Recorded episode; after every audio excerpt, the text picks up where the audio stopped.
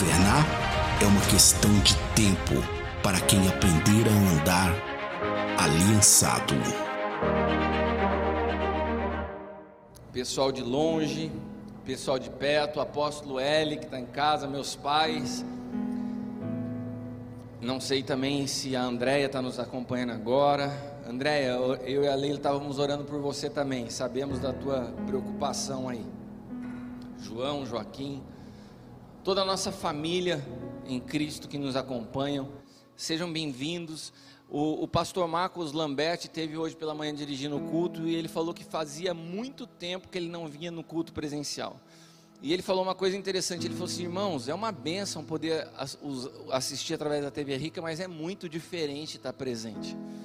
E eu queria falar para você isso, é muito diferente estar presente. Faça um esforço, vem aqui, nós estamos num ambiente seguro, com todos os cuidados, mas é importante que você congregue, amém? E hoje, a palavra que o Senhor nos deu para o pessoal da multimídia, que eu já avisei de manhã, se me perguntarem o tema da mensagem, o tema é: o amor não é livre. Vamos repetir juntos? O amor não é livre. Mais uma vez, o amor não é livre. Só esse tema, se eu repetisse umas três vezes, tem gente que já ia ficar ofendido. Só se eu repetir o tema da mensagem, se eu falasse mais uma vez, tem gente que já não ia gostar. Sabe por quê? Porque nós estamos diante de uma geração que busca interpretar as escrituras para atender os seus próprios interesses. Então, expressões do tipo: "Ah, eu quero uma igreja livre". O amor é livre. Olha, você viu? Os pastores falam isso, mas o que de fato está escrito, esse o que de fato está escrito está por trás de algo. Sabe o que está por trás disso? Deixa eu tentar dar um jeitinho para encaixar a minha vontade, a minha opinião pessoal dentro das Escrituras.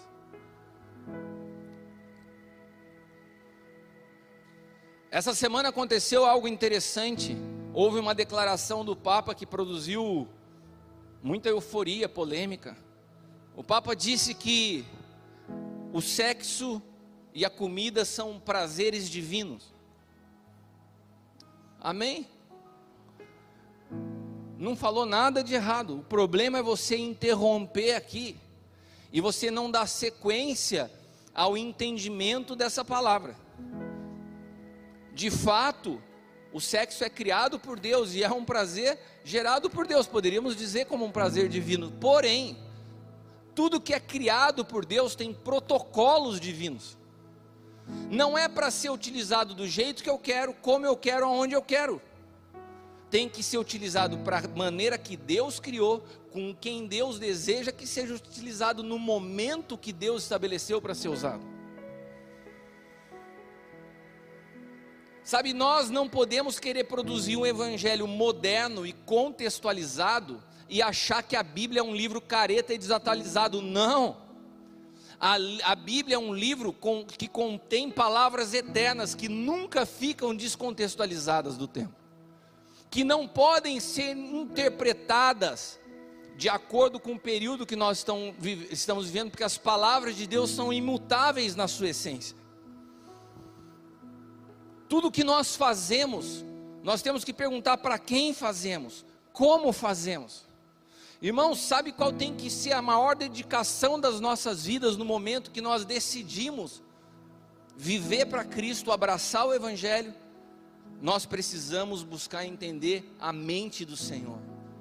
Nós precisamos descobrir o que Ele pensa.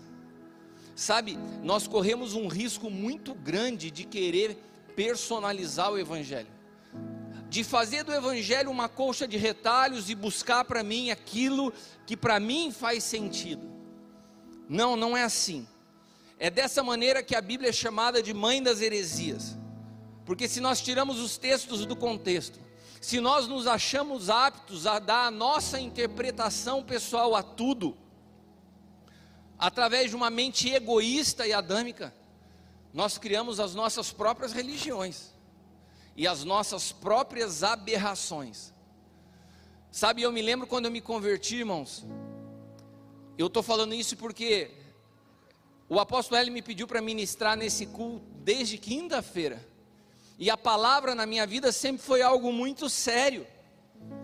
Eu não, sou, eu, eu não tenho mais aquelas palavras que eu pego assim, deixa eu ver aqui no meu, no meu book de mensagens qual eu vou pregar hoje.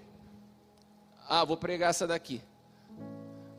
Sabe, não só eu, como eu conheço os ministros dessa casa, nós procuramos ouvir a voz de Deus, nos sujeitar ao comando da Sua voz.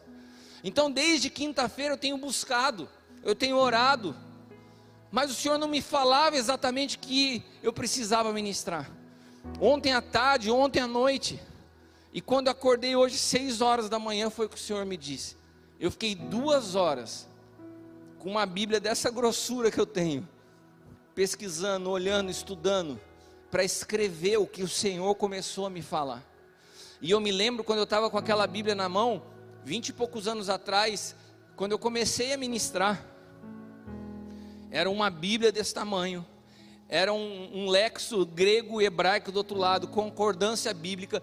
Cara, era uma complexidade. Né? Eu estou ouvindo você fazer assim, não é? É, não era simples você pesquisar os textos e preparar uma palavra. Hoje você entra na internet, se você digitar Bíblia online, aparece 15 versões de Bíblia para você escolher. E sabe o que acontece? As pessoas estão se achando aptas a interpretar porque tem acesso a conteúdo e a informação, mas interpretam a partir da sua própria história. Irmãos, nós não podemos interpretar a Bíblia através das nossas experiências pessoais. Quantos de nós passamos por experiências na nossa vida de rejeição? Quantos de nós tivemos dificuldade com assuntos como paternidade? Quantos de nós fomos um dia ferido na sexualidade? E daí, se todas essas áreas onde já tivemos problemas, que construíram a nossa forma de pensar, elas acabam interferindo na nossa interpretação, a nossa interpretação é errada e danosa. Por isso, a Bíblia não é um livro de interpretação pessoal, só quem passa pela cruz, só quem está debaixo do governo do Espírito, pode ministrar uma palavra sem que a sua individualidade interfira naquilo que o Senhor deseja dizer. Então é muito sério quando nós falamos assim, não busque fazer da Bíblia um livro onde você pinça o que te interessa. Não.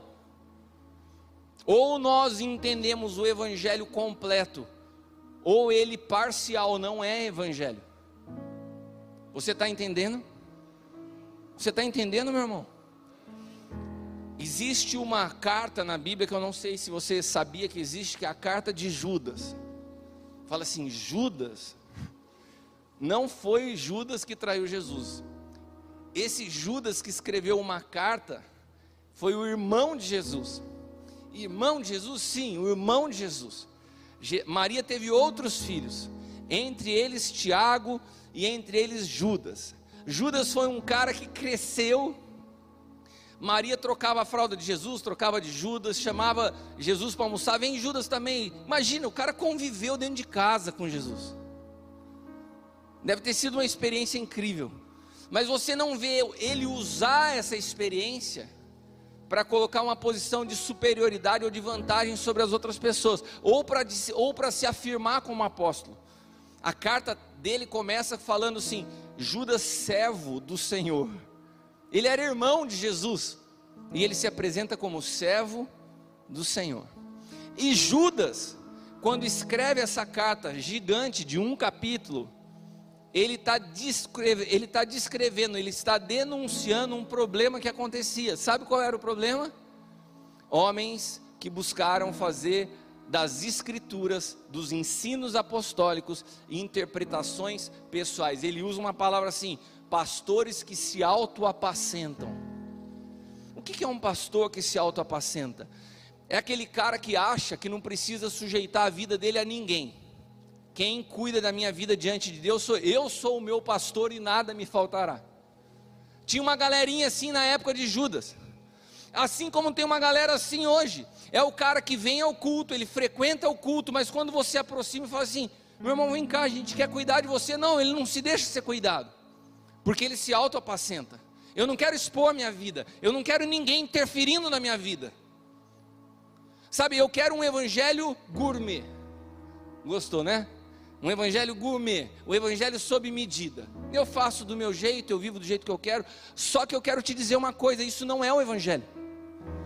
O evangelho não tem jeito de ser personalizado, porque o evangelho te, te arranca de uma natureza egoísta e te planta num organismo vivo chamado igreja. A igreja é um corpo orgânico do qual a vida flui através de um corpo onde nós somos membros uns dos outros. Não tem espaço para um individualismo gospel. E Judas denuncia isso no início da igreja. A carta de Judas ela tem um endereço certo. Homens que tentaram distorcer os ensinos de Paulo, porque as palavras de Paulo não eram simples naquela época de serem digeridas, como não são simples até hoje. Tem gente que gostaria de riscar Paulo da Bíblia. Tem alguns grupos que gostariam de arrancar alguns textos da Bíblia de Paulo ou reinterpretá-los a partir das suas experiências. Por quê? Porque Paulo foi alguém que mergulhou em Cristo. Foi alguém que teve revelações, segundo ele mesmo, que foram inefáveis indescritíveis. Então, as palavras de Paulo, que são praticamente a base do novo pacto, elas nos confrontam como indivíduos. E quando esses homens entraram na igreja e tentaram distorcer os ensinos, Judas escreve essa carta. E eu quero ler com vocês um texto dessa carta de Judas. Procure o capítulo que eu vou falar e com certeza você vai acertar. Eu nem vou falar o capítulo. Abra Judas e eu tenho certeza que você vai. Eu só vou te falar o versículo nessa noite. Versículos do 10 ao 12.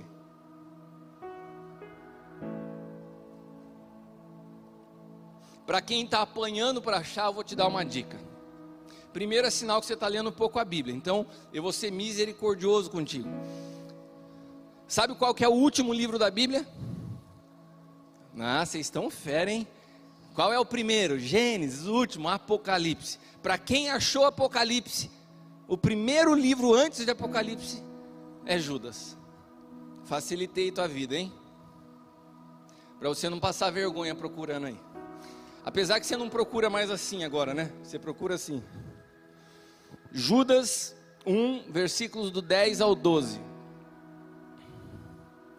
Vamos ler? Todavia, estes tais difamam tudo que não entendem. Olha só, difamam tudo que não entendem. E as coisas que entendem, entendem por instinto, como animais irracionais. E nestas mesmas coisas se corrompem. Ai deles, pois seguiram o caminho de Caim. Lembra de Caim? Que eu acabei de ler para vocês que foi rejeitado pela sua atitude. Esses caras seguiram o caminho de Caim, buscando lucro, caíram no erro de Balaão, foram destruídos da rebelião de Corá. Esses homens são rochas submersas nas festas de fraternidade que vocês fazem, comendo com vocês de maneira desonrosa. São pastores que só cuidam de si mesmos. Nuvens sem águas, impelidas pelo vento, árvores de outono sem frutos, duas vezes mortas, arrancadas pela raiz. Sem fruto, duas vezes mortos, sem raiz. É o que Judas descreve desse grupo de pessoas. Agora deixa eu te falar, sabe de quem Judas está falando? De alguns líderes da igreja naquela época. Pastores que apacentam a si mesmo. Deixa eu te perguntar uma coisa, você acha que pelo fato de naquela época você ter essa classe de pessoas. Alguns falaram assim: ah, eu não quero mais seguir esse Jesus, porque tem pastor que se apacenta a si mesmo. Pode ter tido, sim ou não? Mas o evangelho avançou ou não avançou? Vocês estão aqui, a máscara está atrapalhando vocês de falar. Então você responde: a gente está num culto juntos, cultuando ao Senhor, amém? Melhorou, você já sabe falar amém. O que eu estou querendo dizer para vocês é que não é a falha pública de alguns líderes do meio evangélico nos dias que vivemos, que vão sufocar a vida que nós vivemos em Cristo Jesus. E nós não podemos, por causa do erro de alguns, continuar justificando as nossas falhas. Isso é muito comum. Ah, pastor, tudo rouba. Pastor é tudo preconceituoso. Pastor é isso e aquilo. Então, eu, então o quê? Se o cara rouba, se o outro faz isso, isso te dá direito de criar o evangelho pessoal? Isso te dá direito de distorcer as escrituras, porque você está vendo dois, três mau exemplos? Pelo amor de Deus, irmão, o evangelho é imutável. Se alguns tropeçam no meio do caminho, pode um cair à direita, pode dez mil cair na esquerda, e a gente continuará caminhando. Quando eu me converti, há alguns anos atrás, eu venho de um histórico familiar muito saudável. Minha adolescência, minha juventude foi muito bem guardada pelos meus pais. Eu fui conhecer coisa, eu fui ver. Dentro do meu círculo de amizades, eu não, eu não tinha visto tanta coisa errada quando eu vi quando eu me converti. Quantidade de pecado que eu vi em ministério de louvor, em coisas naquela época. Irmãos, a minha conversão não tinha nada a ver com o que as pessoas queriam fazer das suas vidas. Eu estou aqui, eu continuei. A minha paixão por Cristo não mudou, porque eu comecei a olhar o erro de quem estava do meu lado. Você está entendendo? Não começa a entrar nessa. Ah, porque a flor de lis aconteceu isso. Pode ter acontecido e vai continuar acontecendo. Não muda em nada a nossa fé e não nos dá direito de alterar o evangelho por causa disso. Vocês estão aqui?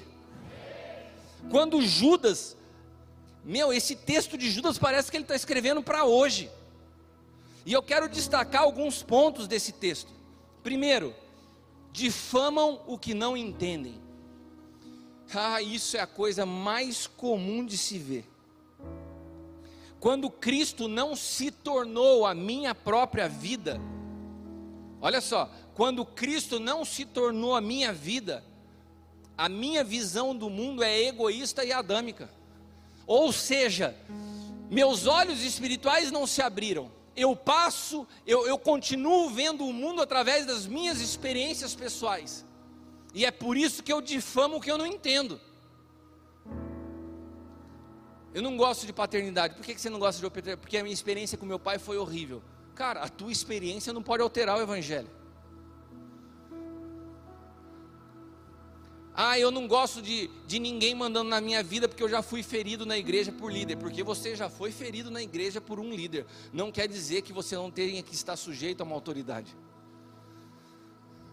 Quando nós não estamos em Cristo, quando os nossos olhos espirituais não se abrem, nós difamamos tudo que nós não entendemos, porque interpretamos a partir das nossas experiências. E eu respeito a tua dor. E eu entendo a tua dificuldade. Eu só não quero que você continue preso nessa gaiola. Você precisa ser livre desse lugar.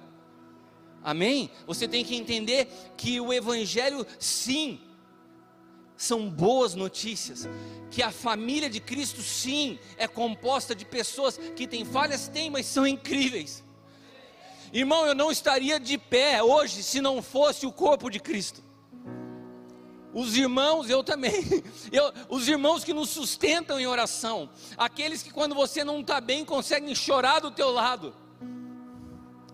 Aqueles que sabem celebrar a tua vitória e te sustentar nos dias maus.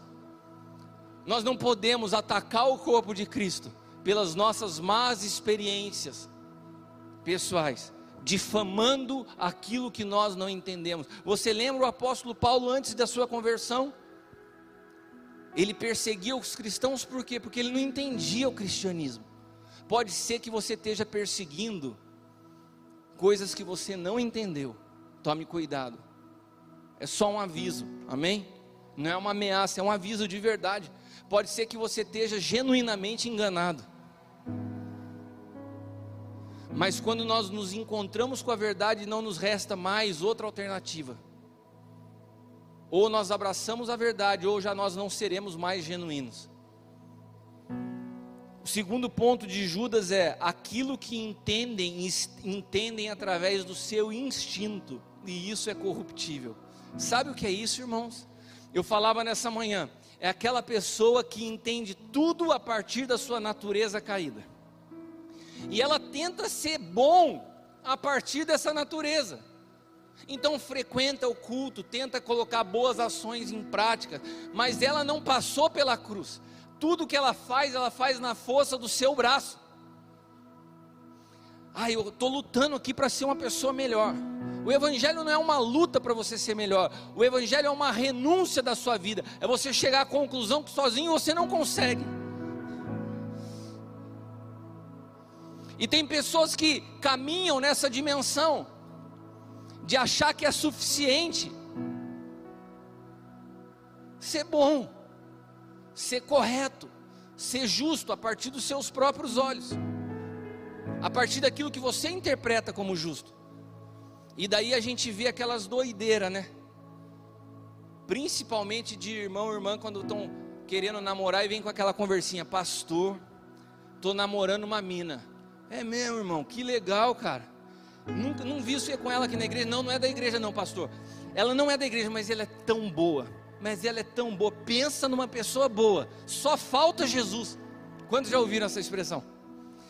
E quando chega a irmã para falar com o pastor, a irmãzinha, pastor, preciso te contar, estou namorando.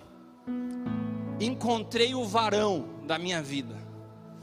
Mas o homem é bom.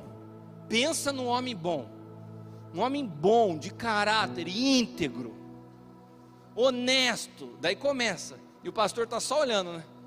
É mesmo? É. Só falta Jesus. Você já ouviu essa história? Como se a bondade, como seus atos de bondade, como, a sua, como as suas boas ações,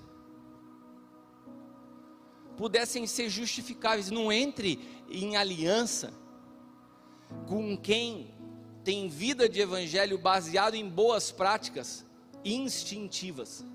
Sabe por quê? Porque Judas fala assim: aqueles que têm boas práticas por instinto estão sujeitos à corrupção. Mais cedo, mais dia menos dia, vem à tona essa natureza caída que habita nele. Ou a nossa bondade nasce da raiz correta, que é Cristo, ou o nosso esforço ele é restrito aos momentos que nós estamos equilibrados na vida. Basta um sopro de desequilíbrio e manifesta-se a velha natureza. E aquela irmãzinha que casou com o cara que era bom, bom, bom, descobre que ele não era tão bom. E aquela sociedade que você fez com o amiguinho que era bom, bom, bom, bom, só não era crente, só não aceitou Jesus. Você vai ver que pode dar BO. Agora você vai falar assim para mim assim, mas apóstolo, você está falando que então só crente que é bom? Não, não estou falando isso não. Mas eu estou falando que aquele que nasceu do Espírito se sujeita à voz do Espírito. Então, ainda que erre, ele tem um coração reconciliável. Agora, as pessoas que não estão em Cristo, elas são obstinadas no seu erro. Tem mulheres que sofrem a vida inteira tentando converter quem Deus não converteu são teimosas porque não entendem que pessoas que são boas a partir do instinto são corruptíveis. A minha bondade, a vida inteira eu busquei ser bom, mas a minha bondade para Deus não vale nada se ela não estiver em Cristo. A minha bondade diz respeito a mim só, é uma bondade egoísta. E Judas vai além, o terceiro é: são como pastores que só cuidam de si mesmo. Meu, aqui ele fala exatamente desse evangelho gourmetizado, Jefão. Desse evangelho personalizado. Olha, o negócio é o seguinte. Eu tenho uma dificuldadezinha na minha vida, irmão. Ah, é? Qual que é? Eu amo Jesus. Eu amo a minha esposa. Mas eu amo também a minha amante. Então eu sou ministro do evangelho, mas eu sou adúltero. Não, irmão, mas não dá. Não, mas tem que dar. Tem que dar porque eu amo Jesus. Eu vejo tanta coisa errada acontecendo, pastor. Eu amo Jesus, eu quero continuar com a minha esposa. Não, cara, não dá, o evangelho não é assim. Não, mas tem que dar. Se não der, então eu vou uma igre... abrir uma igreja dos apaixonados por Jesus adúlteros. E vou te falar, vai um monte de gente lá. E eu estou falando de adúltero, para que você não me chame de homofóbico, homofóbico, porque o mesmo acontece com o homossexualismo. Deus ama a todos nós, Deus ama o adúltero, mas Deus não aprova a sua prática. Deus ama aquela pessoa que, que está no homossexualismo, mas não aprova, não aprova a sua prática.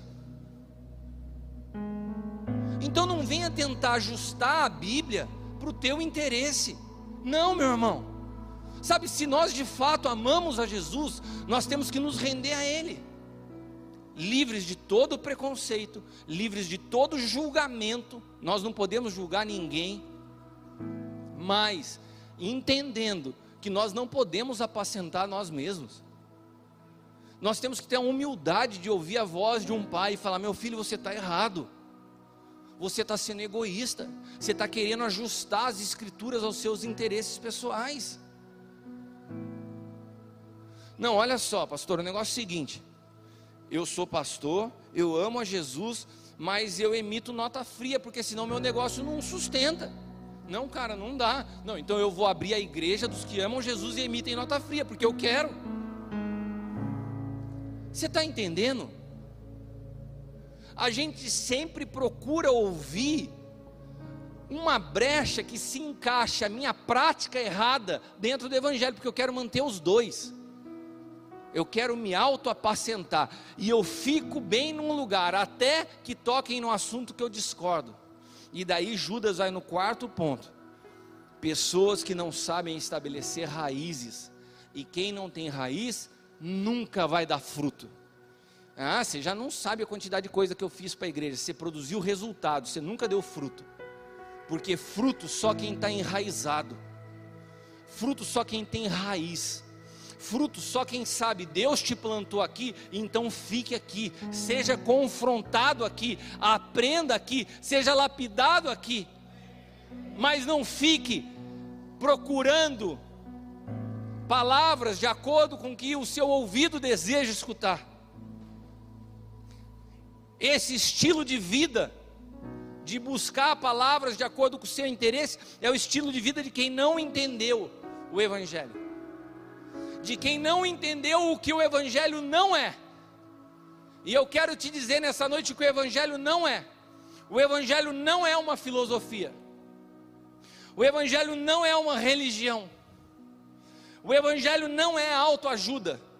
Não saia chateado se você fala, toda vez que eu venho aqui, eu ouço o apóstolo Cristiano, cara, eu venho para procurar uma palavra para me dar um ânimo, uma inspiração para a semana, o cara só dá. Não, o evangelho não é para uma autoajuda, o evangelho é para te levar à sua morte. Para você reconhecer que sem Cristo nós não temos condições de sermos melhorados, nós precisamos da cruz. O Evangelho não tem poder para aperfeiçoar a sua vida, ele tem poder para te dar uma nova vida. O Evangelho não te dá liberdade para opiniões, irmão. Aqui que é duro, né? Eu quero, cadê os irmãos do louvor aí? Eu lembrei quando eu ministrava essa manhã de uma música da época do pastor Ezequiel. Vem para cá, cadê? Eu estou te chamando aqui, eu vi a sua risada, cadê Ezequiel? Aqui. O Evangelho não te dá liberdade para opiniões. Irmãos, a gente está vivendo um tempo muito interessante. Tem um filme, enquanto eles se preparam aqui, eu quero te dar uma dica de filme.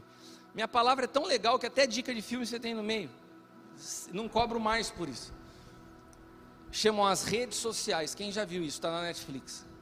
Olha, eu vou te falar uma coisa. Isso é uma obrigação você assistir é uma obrigação, você tem que assistir. Se você tem filho adolescente, você tem que pôr ele para assistir. E se você tem criança, você guarda esse filme, grava num DVD ou num CD, para quando seu filho crescer um pouquinho, ele tem que assistir esse filme. As redes sociais. O que é produzido através de algoritmos para manipular o teu jeito de pensar, para te levar da depressão à euforia, através daquilo que você vê. Essa geração é uma geração infantilizada que, para se acalmar, precisa de chupeta digital. E as redes sociais são isso. Ai, eu estou estressado. O cara fica viciado. E elas interferem em tudo, no jeito que você pensa, no jeito que você age, no jeito que você vê o mundo. São as próprias redes sociais que têm produzido essa polarização eu sou de direita, eu sou de esquerda. Daí, de repente, o mundo está inteirinho dividido. O Evangelho, ele tem sido influenciado, não digo o Evangelho, mas as denominações estão sendo influenciadas por esse pensamento. Não, eu tenho liberdade para dar minha opinião. No Evangelho você não tem, porque o Evangelho é de cima para baixo. Sabe quando Deus deu as tábuas da lei? Ele levou Moisés para o alto do monte e falou: escreve aí, ó, é isso, isso, isso. Não matarás, não roubarás. Moisés não teve um papo, uma conversa assim, Senhor, não dá para colocar aqui também. Não, Moisés, você só escreve aí, cara. E hoje no novo pacto, as leis estão impressas no nosso coração. Nós não podemos querer implantar uma democracia tendo como o nosso pai um rei.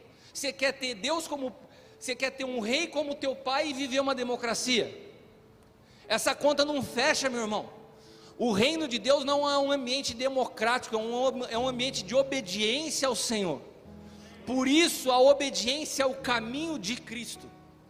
O Evangelho é um lugar para quem está disposto a abrir mão dos seus achismos para viver a palavra de Deus integral. E essa canção, cara, ela é antiga. E eu quero, para os mais jovens, que gostam de uma música mais pegada, que você preste atenção na letra. Amém? Essa letra é uma pregação. Essa letra é uma porrada no estômago. Essa letra é um murro. É um tapa na cara dos nossos direitos. Então eu queria que você seja, que você pudesse ser ministrado por essa canção. Quantos podem dizer amém? Então, baixem a guarda, recebam em amor aquilo que o Senhor vai falar conosco através dessa canção. Eu decidi, Jesus, te eleger como meu Senhor, meu direito não ter direito algum. Meu querer é tão somente o teu querer. Para isto empenho minha palavra numa aliança que faço por amor. Assim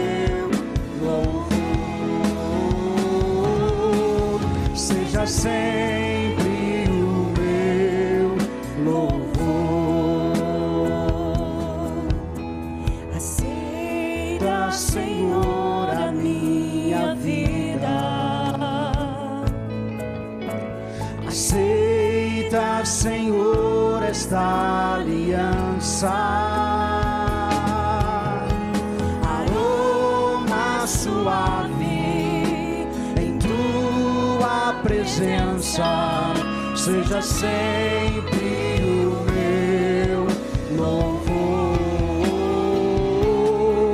seja sempre o meu louvor.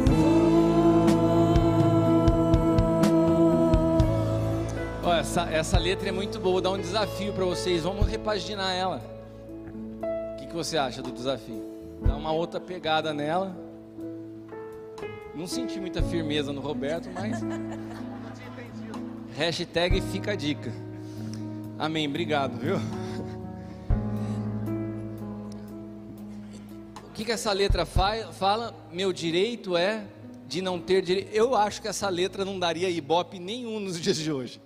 Você imaginou essa geração cantando isso? Os adolescentes assim, meu direito é de não ter direito algum. E olhando para o pai do lado. Os nossos filhos são cheios de direito, cheios de querer. Vamos, vamos pôr eles para cantar essa música no congresso dos jovens aí, ó. Os pais na frente, um ato profético. Os pais na frente. É, gostaram, né?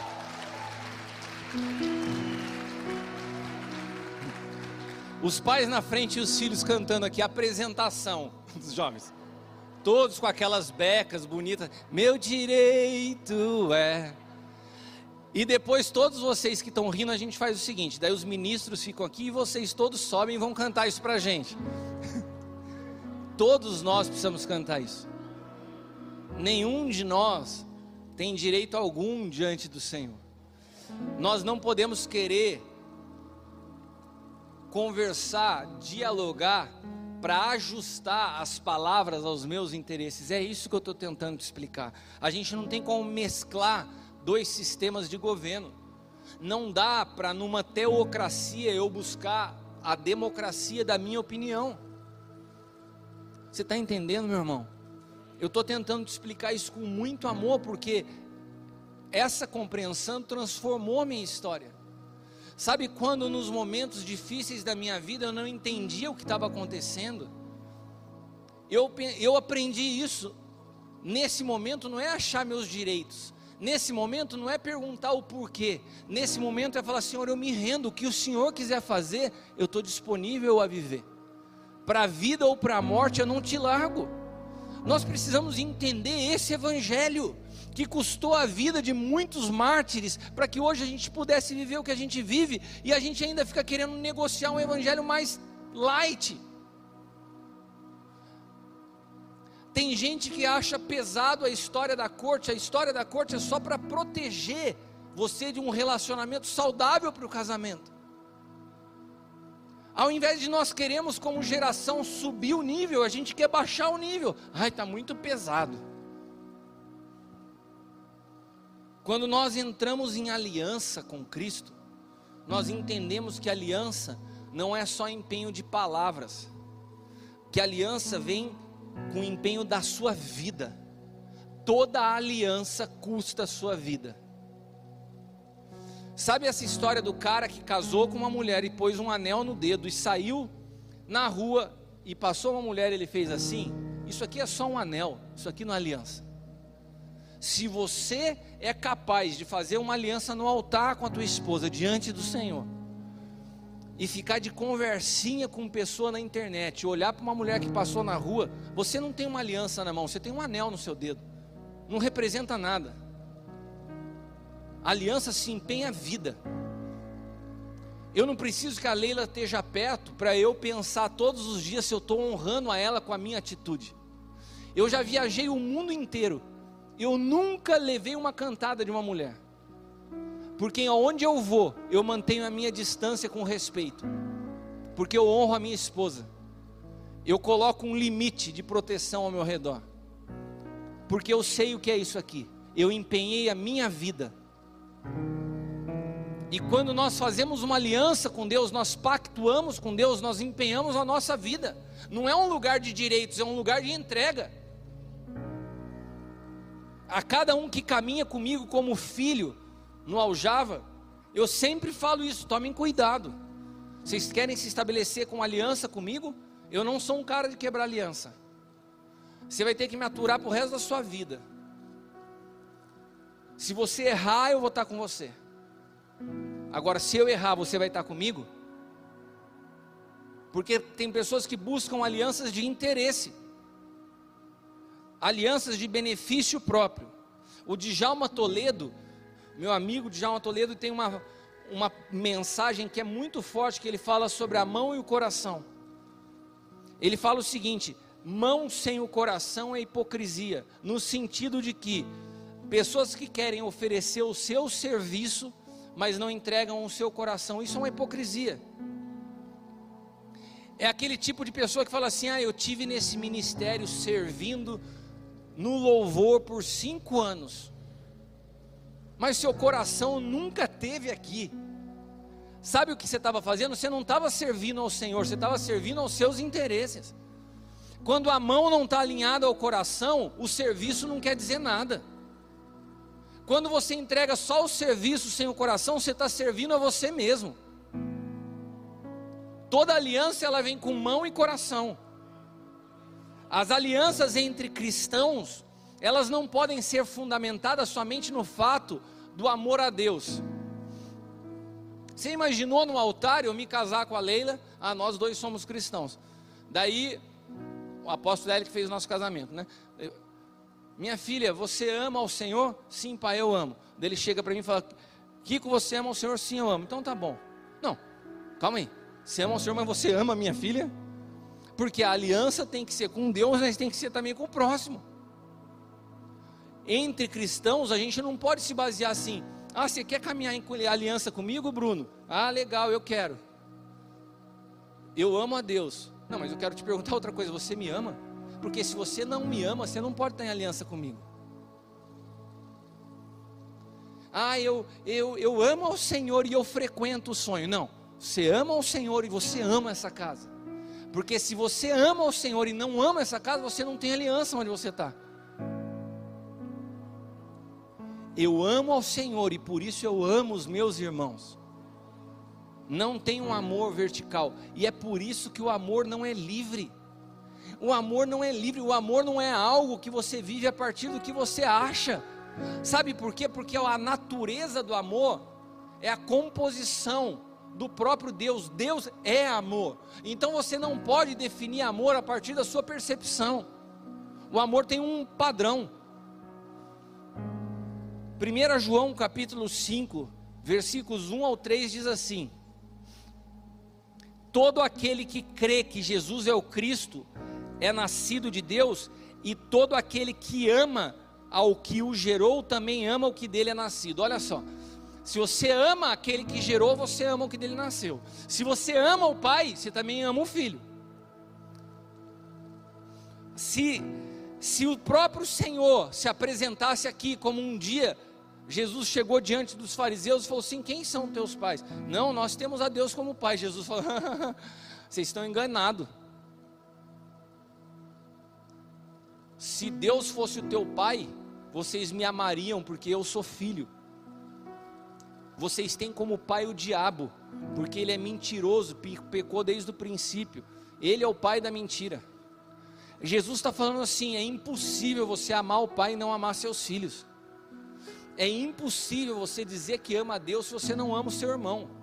É impossível você entrar numa aliança se você fala assim, eu, eu amo a Deus e por isso eu vou fazer uma aliança com você. Não, eu amo a Deus e eu te amo, por isso eu vou fazer uma aliança com você.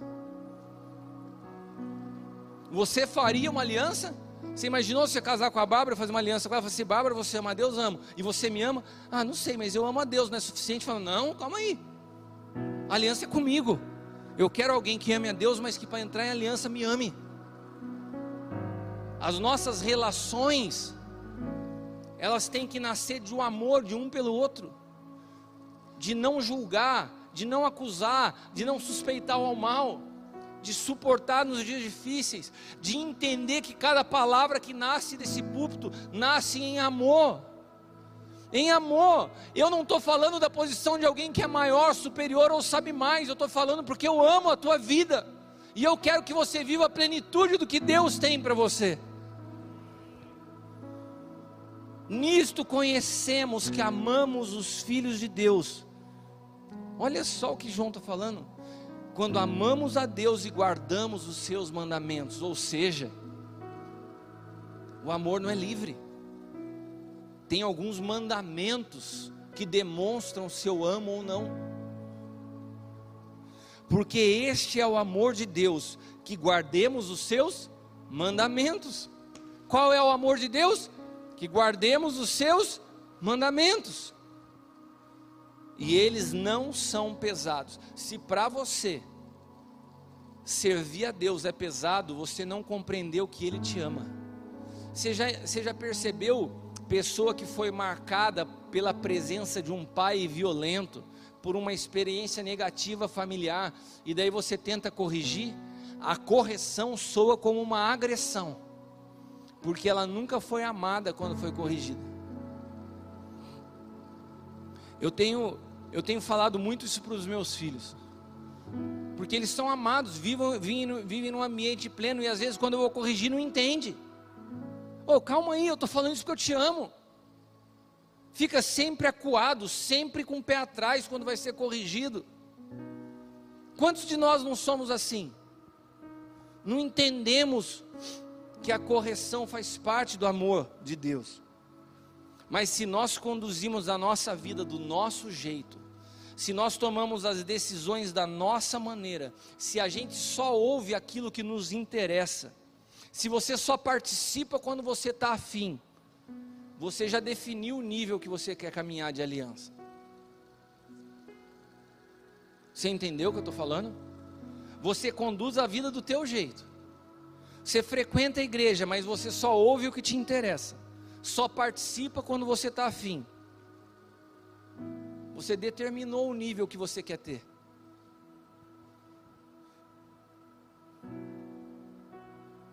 Nós não nos tornamos filho quando nós fazemos uma oração. Nós nos tornamos filhos quando aprendemos a obedecer. Ah, eu quero, eu quero viver paternidade, então obedeça. Nós nos tornamos filhos através da obediência. Quem caminha solto são órfãos. A Bíblia fala que o órfão não, que o, que o, o bastardo não permanece na congregação dos justos. O espírito de bastardia, de orfandade, faz com que a gente não consiga viver num lugar onde nós somos corrigidos. Você caminha bem, você está se apaixonado pela palavra, pelas pessoas, até que você é corrigido até que alguém te chama, um ministro chama, por que, que você falou isso? Por que, que você postou isso nas redes sociais, meu filho? Você sabe quanto que custou a vida dessa irmã para vir aqui? Daí você solta uma mensagenzinha com duplo sentido. Você sabe o valor da vida dela? Daí um pai encosta no filho porque está cuidando de toda a família e fala assim: ó, toma cuidado com o que você fala porque é complicado. Ah, já me corrigiu, não vou ficar nesse lugar. É por isso que não amadurece nunca, porque a correção produz amadurecimento. Jesus é claro a apontar a importância de estarmos sujeitos à autoridade. Tem uma regrinha que eu aprendi com o apóstolo Basílio e com o Lucas. Ele falou assim: Cris, quer saber o nível de aliança das pessoas com você? Aplica a regra, a regra dos três T's. Repita comigo: tempo, trabalho, tesouro. De novo: tempo, trabalho, tesouro. Mulher, quer saber se o homem está de fato em aliança com você? Essa regra também serve: tempo, trabalho e tesouro. Pai, Quer saber se o teu filho está aliançado contigo? Tempo, trabalho, tesouro. Ninguém que entra numa aliança está numa aliança sem dedicar tempo a ela. Ah, eu faço parte do sonho de Deus, tenho uma aliança. Você tem aliança, qual é o tempo que você se dedica a essa aliança? Vim no culto de domingo? Hein, irmãos? Não sei porque que eu olhei para cá.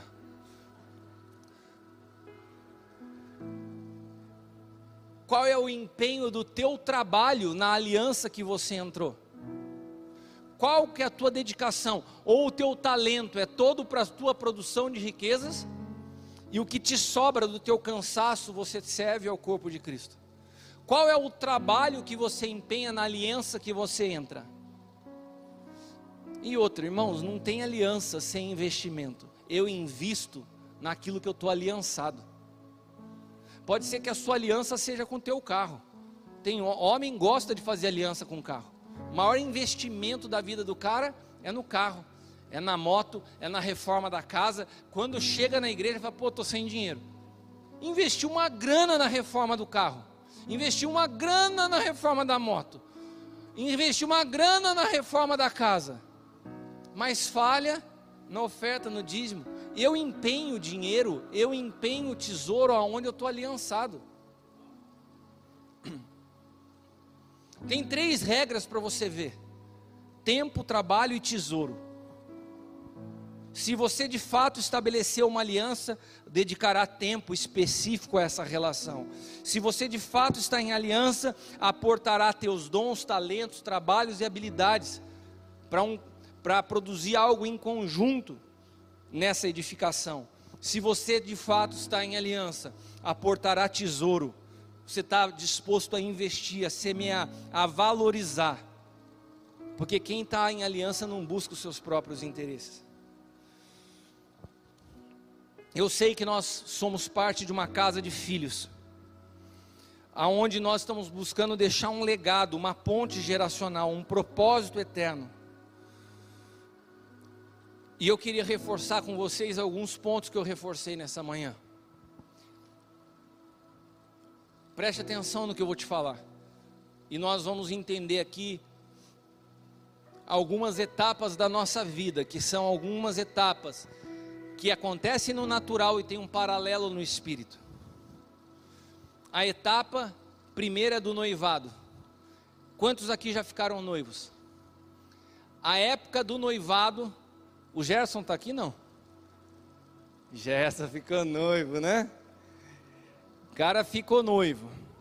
E, e momento que as palavras soam, fluem como mel, né? É o momento do noivado.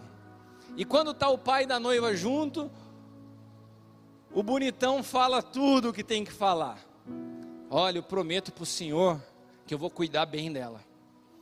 Eu prometo para o Senhor que eu vou fazer ela feliz. E daí olha para a mulher apaixonada, olha, eu prometo que eu vou te amar. E daí tá tudo arrumado, bonito, tem aquele bolo, salgadinho, tem todas aquelas coisas. E o que não falta são promessas. Promessas elas fazem parte de um nível de aliança. Depois tem um outro nível de aliança. É a hora que você sai daqui de baixo e a perninha de alguns caboclos treme para chegar aqui em cima cara chegou no altar. Daí ele vai fazer cada uma daquelas promessas diante de Deus, da família dos convidados e da esposa. Meu irmão, a promessa se transforma no altar em juramento. Chegou a hora dos votos. Agora não é mais promessa.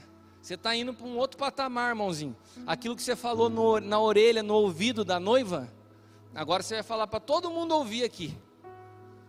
Te prometo ser fiel na alegria e na tristeza, na saúde e na doença, segundo a Leila, nos erros e nos acertos.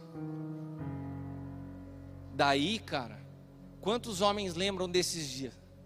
Não treme a perna, você fala assim: opa, agora, agora, negócio pegou aqui dentro, senti um negocinho.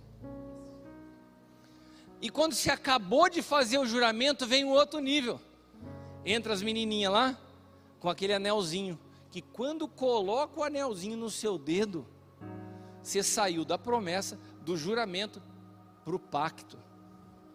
Isso aqui simboliza que foi um pacto estabelecido. Uma aliança que não tem emenda, que não tem princípio nem fim de dias. Uma aliança que, que demonstra que o amor não é livre, porque você está pactuado com alguém. Uma aliança demonstra que nós também não somos livres, porque Deus nos comprou e Deus pactuou conosco e nós nos tornamos propriedade exclusiva de Deus. Nós não somos livres. Nós não somos livres, nós fomos comprados por preço de sangue. Ele nos comprou. Olha para quem está do teu lado e fala assim: você pertence ao Senhor. E você quer que eu te diga uma coisa? No altar, eu disse publicamente que eu pertenço a Leila. E que a Leila pertence a mim. Nós somos uns dos outros. Isso se chama pacto. A minha vida já não é mais minha. Como eu vou falar que o amor é livre? Esses dias o Caio veio falar para mim, pai, tem um cara que eu sigo lá na internet que ele começou a namorar um youtuber, negócio de futebol. Eu falei, ah, é que legal, como que é? Não, é um namoro meio diferente. Como assim meio diferente? Não, a menina mora no Rio, ele mora em São Paulo, os dois tocam a vida dela, deles, ficam com quem quiser, mas quando eles se encontram, eles ficam juntos porque eles curtem muito estar um com o outro. Eu falei, nossa, que moderno, cara. Que coisa maravilhosa. Pode ser qualquer coisa, menos uma aliança. Porque a aliança não é livre. Porque o amor não é livre. Isso não é amor. Por que, que não é amor? Porque antes eles podem gostar de estar junto, mas eles têm tantos interesses pessoais que vêm antes de estar junto, que eles não querem abrir mão desses interesses. Quem ama se sacrifica. Quem ama abre mão de algumas coisas. Quem ama se dedica à aliança onde foi estabelecido um pacto. Gálatas 3,16 fala sobre isso. Agora vamos para o aspecto espiritual: noivado, promessa, casamento, juramento e pacto. Vamos ver o que Gálatas diz. Gálatas 3,16. Assim também as promessas foram feitas a Abraão, lá no antigo pacto, e aos seus descendentes um nível de aliança, amém?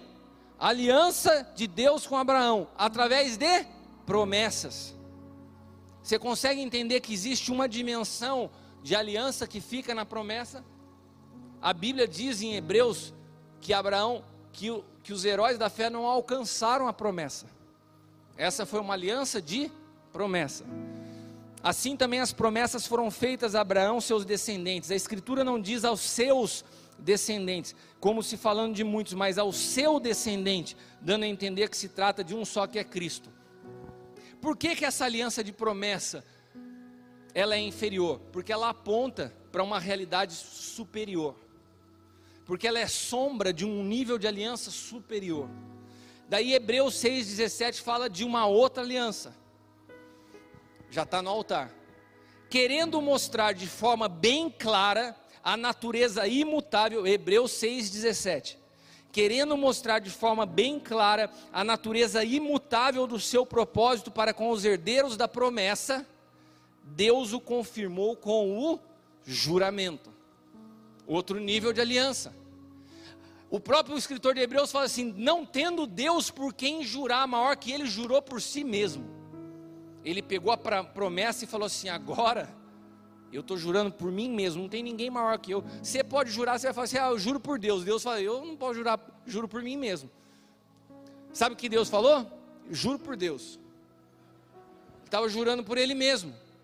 Sabe o que Ele estabeleceu? Um juramento. Saiu da promessa. Ah, mas Hebreus capítulo 8, versículo 6.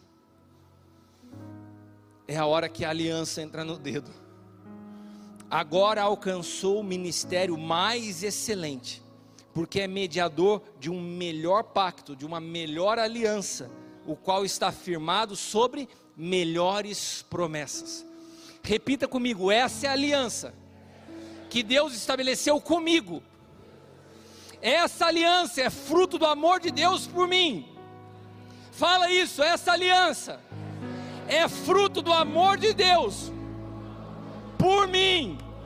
Não é promessa, não é juramento, é um pacto. Aleluia!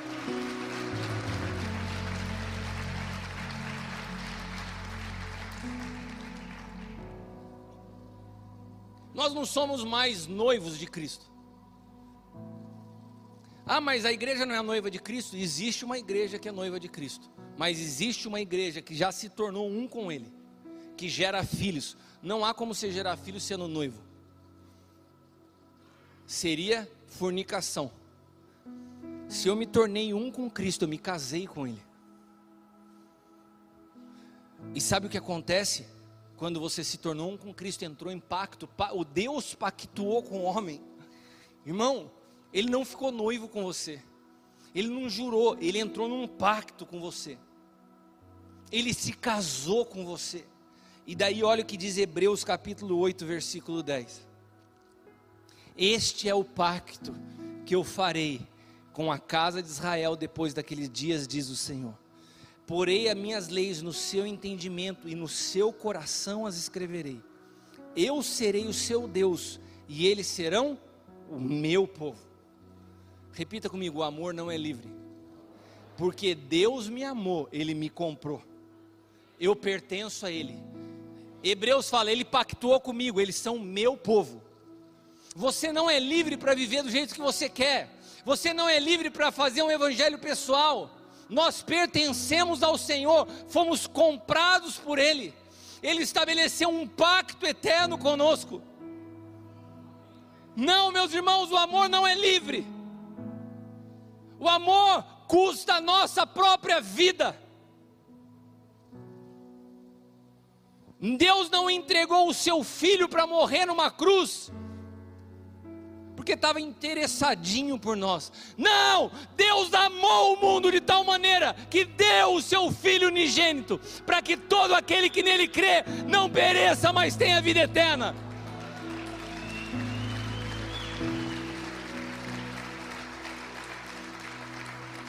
Sabe o que isso quer dizer? Que o amor custa a vida.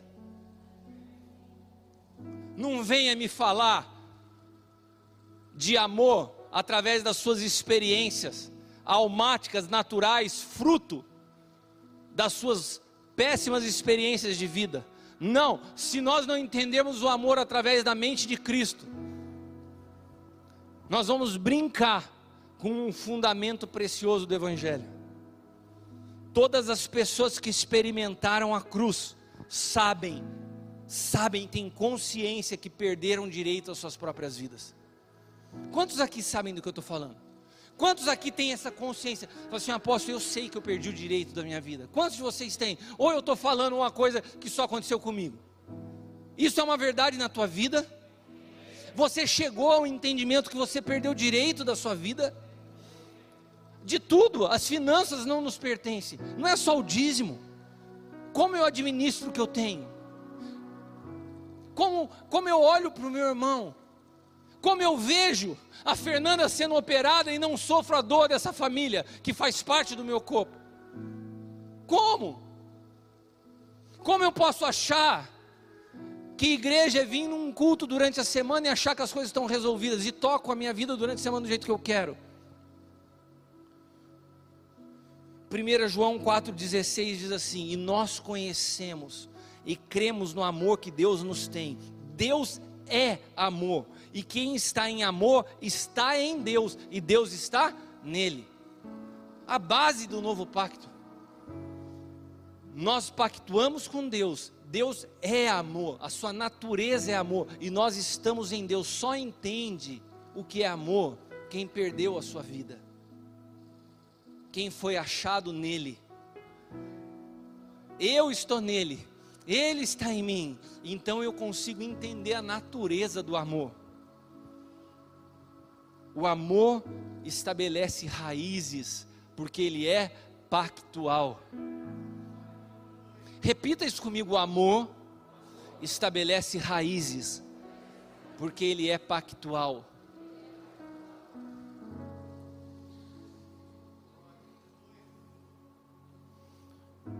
1 Coríntios 13. Eu quero terminar com esse texto, o texto mais clássico da Bíblia sobre amor, e que ainda assim, quando lido a partir de uma mente natural, é mal interpretado. Até o Renato Russo pôs na letra de uma música do Legião Urbana esse texto de Coríntios. Até que eu gostava das músicas dele, mas ele não entendeu o que é o amor ele tinha uma visão de amor distorcida a partir da sua experiência de vida. Esse é o maior perigo que nós corremos. 1 Coríntios 13, do 4 ao 11, eu quero ler com você e nós vamos terminar. O amor é sofredor, o amor é benigno, o amor não é invejoso, não trata com leviandade, não se ensoberbece, não se porta com indecência não busca os seus interesses, não se irrita, não suspeita o mal, não folga com a injustiça, mas com a verdade. tudo sofre, tudo crê, tudo espera, tudo suporta. O amor nunca falha.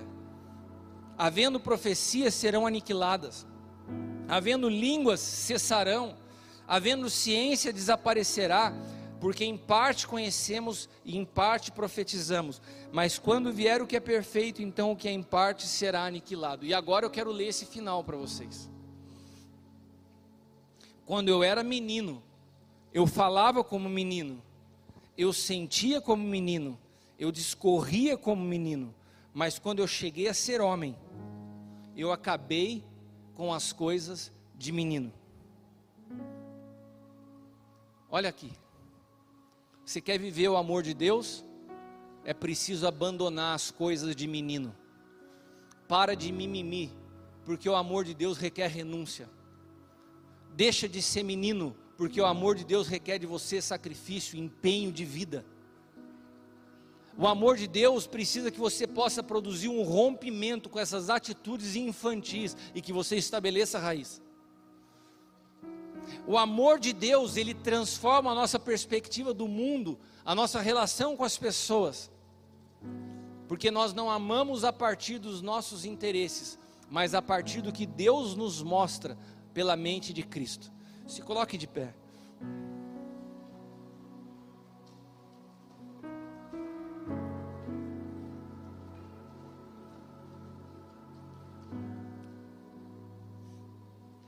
Eu quero orar por você, que nessa noite reconhece que não entendia com clareza o que é o amor. Eu quero orar por você que muitas vezes não se sentiu amado por Deus pelos problemas que tem passado ou que passou. Porque se a nossa leitura de amor está errado, quando nós passamos por problemas, parece que nós não somos amados. Eu quero orar por você que ama Jesus, mas tentou sempre produzir um evangelho pessoal. Porque você quer continuar com as suas práticas que você acha certo, e você também quer Jesus porque você o ama. Você não está disposto a abrir mão daquilo que está errado na tua vida. Para de ficar fugindo. Para de ficar escolhendo palavras que sejam agradáveis aos teus ouvidos. Se renda. Se renda ao Senhor. Deixa que o amor dele te envolva. Deixa que o amor dele produza transformação na tua vida. Porque ele nos ama ele não nos deixa no estado que nós estamos, porque Ele nos ama, Ele nos transforma. Deus não faz acepção de pessoas, mas Ele faz acepção de atitudes. Que nós possamos mudar as nossas atitudes diante do Senhor, diante dos nossos irmãos e diante da igreja que é o corpo de Cristo. Feche os teus olhos. Pai, nessa noite eu ministrei exatamente aquilo que o Senhor me falou. E eu peço que teu Espírito trabalhe essa palavra em cada coração. Tua palavra diz que é o Espírito que convence o homem do pecado, da justiça e do juízo. Não sou eu que convenço, é o teu Espírito, Senhor. Nos convence nessa noite daquilo que está errado nas nossas vidas, de como nossas alianças são frágeis se o Senhor empenhou a sua própria vida, a vida do teu filho, por que, que nós vivemos de uma maneira tão superficial?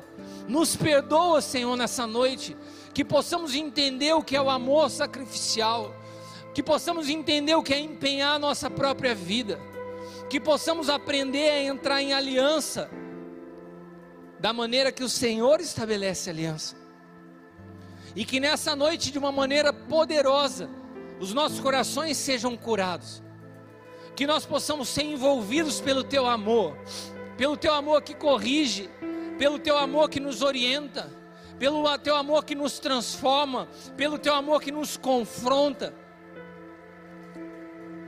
e que as nossas atitudes a partir de hoje serão mudadas, a maneira como administramos o nosso tempo, a maneira como administramos os nossos tesouros, a maneira como administramos o nosso trabalho, nós sujeitamos tudo ao Senhor. E nós te damos liberdade, Espírito Santo, para que ajuste o que for necessário. Quantos podem dizer amém a isso? Levante as suas mãos mais alto. Eu quero falar isso mais uma vez.